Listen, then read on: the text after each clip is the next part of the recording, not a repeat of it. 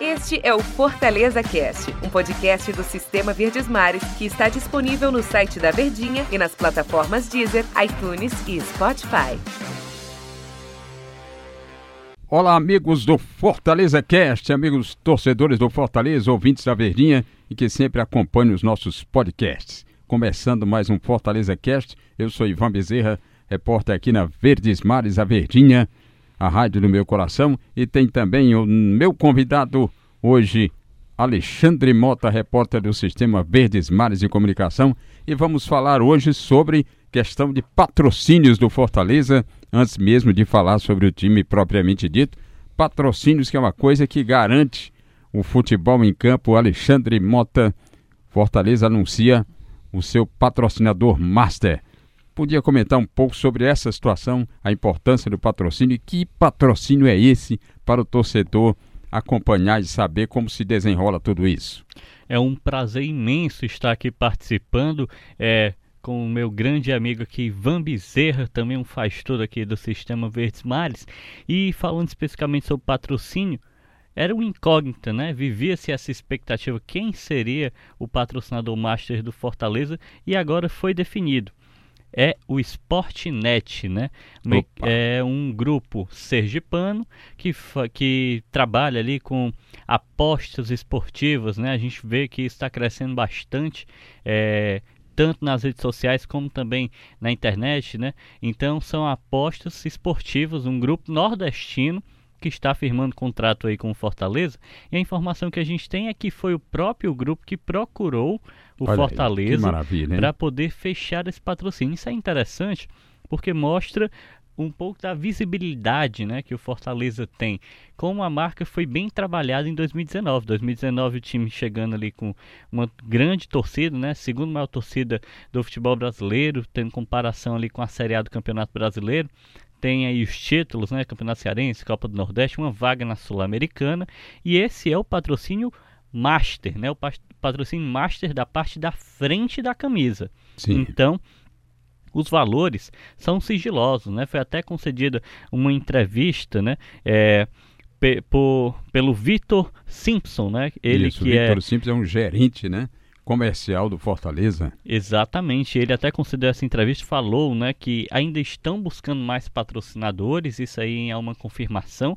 E o que a gente sabe, os valores são sigilosos, são, mas lá no início do ano, o Fortaleza fez uma projeção orçamentária para 2020.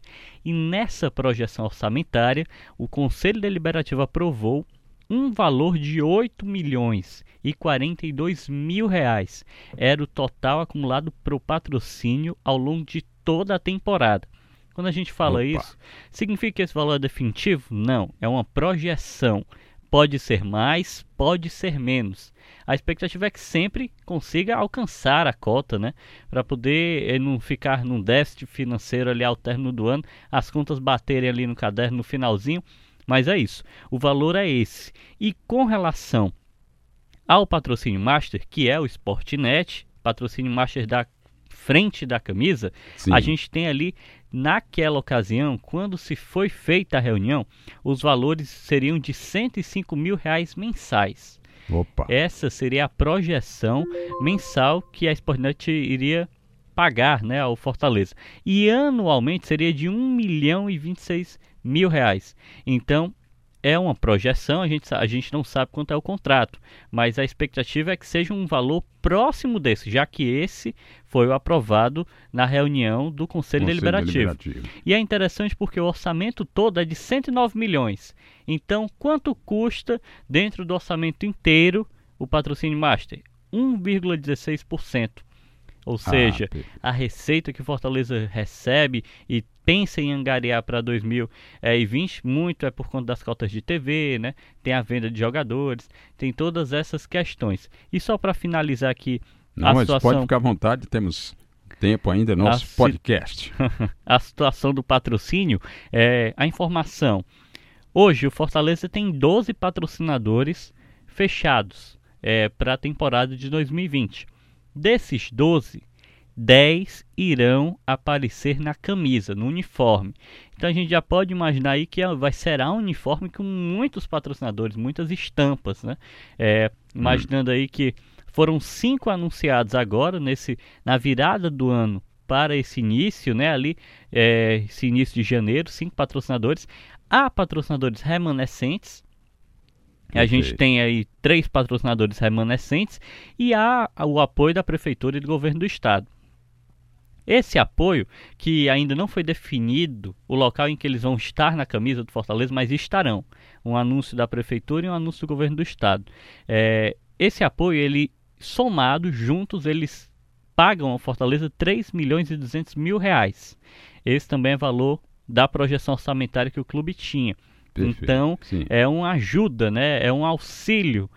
E entende-se, a Sejuv, Secretaria de Esporte, a Prefeitura de Fortaleza, eles entendem que o Fortaleza ele é importante para essa divulgação também da região, do estado do Ceará, da cidade. Fortaleza, no nome, já leva o nome da, do município, né? o nome da capital do, do Ceará. E a gente tem que entender também que isso ganha força com a presença na Sul-Americana. É uma viagem internacional que o clube vai representar o estado e a cidade também, né? Exato, Alexandre. O, o diretor Victor, o gerente comercial Victor Simpson, que trabalha com Rafael Ximenes, que é o diretor comercial, ele falava que o, o estado do Ceará e até o Nordeste, mas o estado do Ceará especificamente tem muitas, muitas grandes empresas que elas poderiam estar patrocinando, sem dúvida, um clube que tem essa projeção internacional, né, jogando a Sul-Americana, está sempre nas mídias, que ele lembrou que Fortaleza é uma grande fonte de, de conteúdo e mídias, né?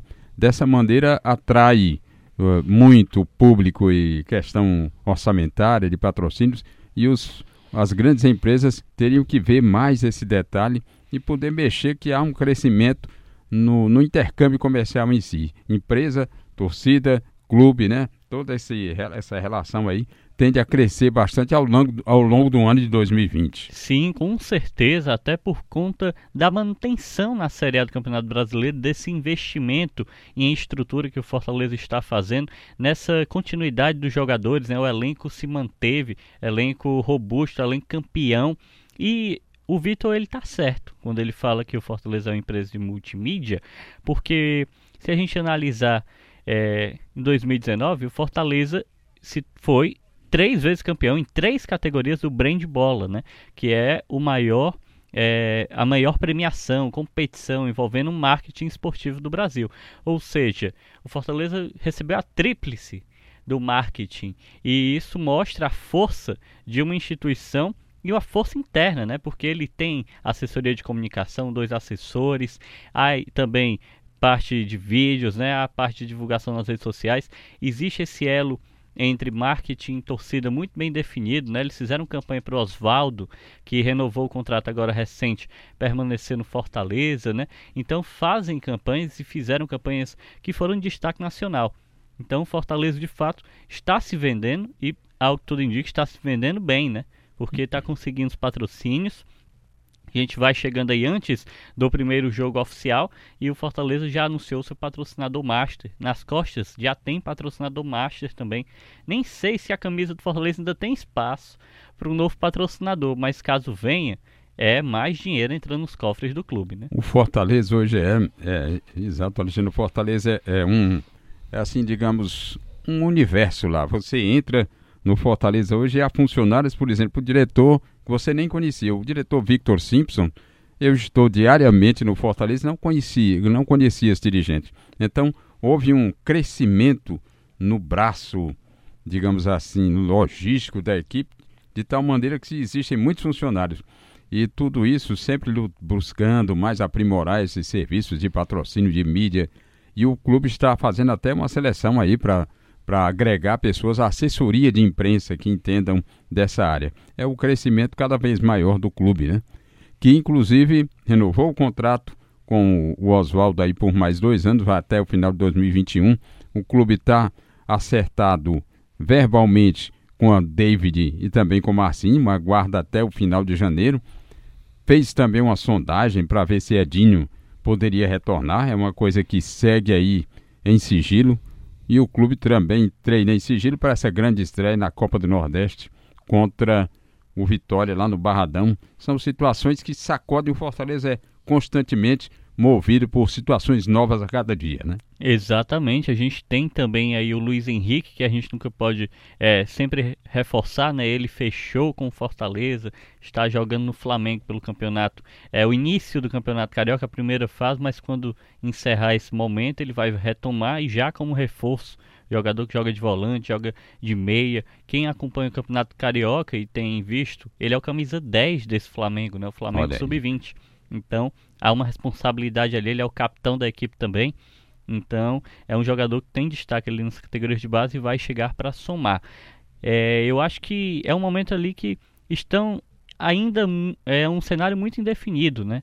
De reforços, de chegadas, a gente ainda não sabe ao certo se elas darão certo porque há um tempo em que essas novelas se desenrolam, né? A gente chama novela essa negociação que é muito espaçada, muito longa. É, Marcinho saiu daqui.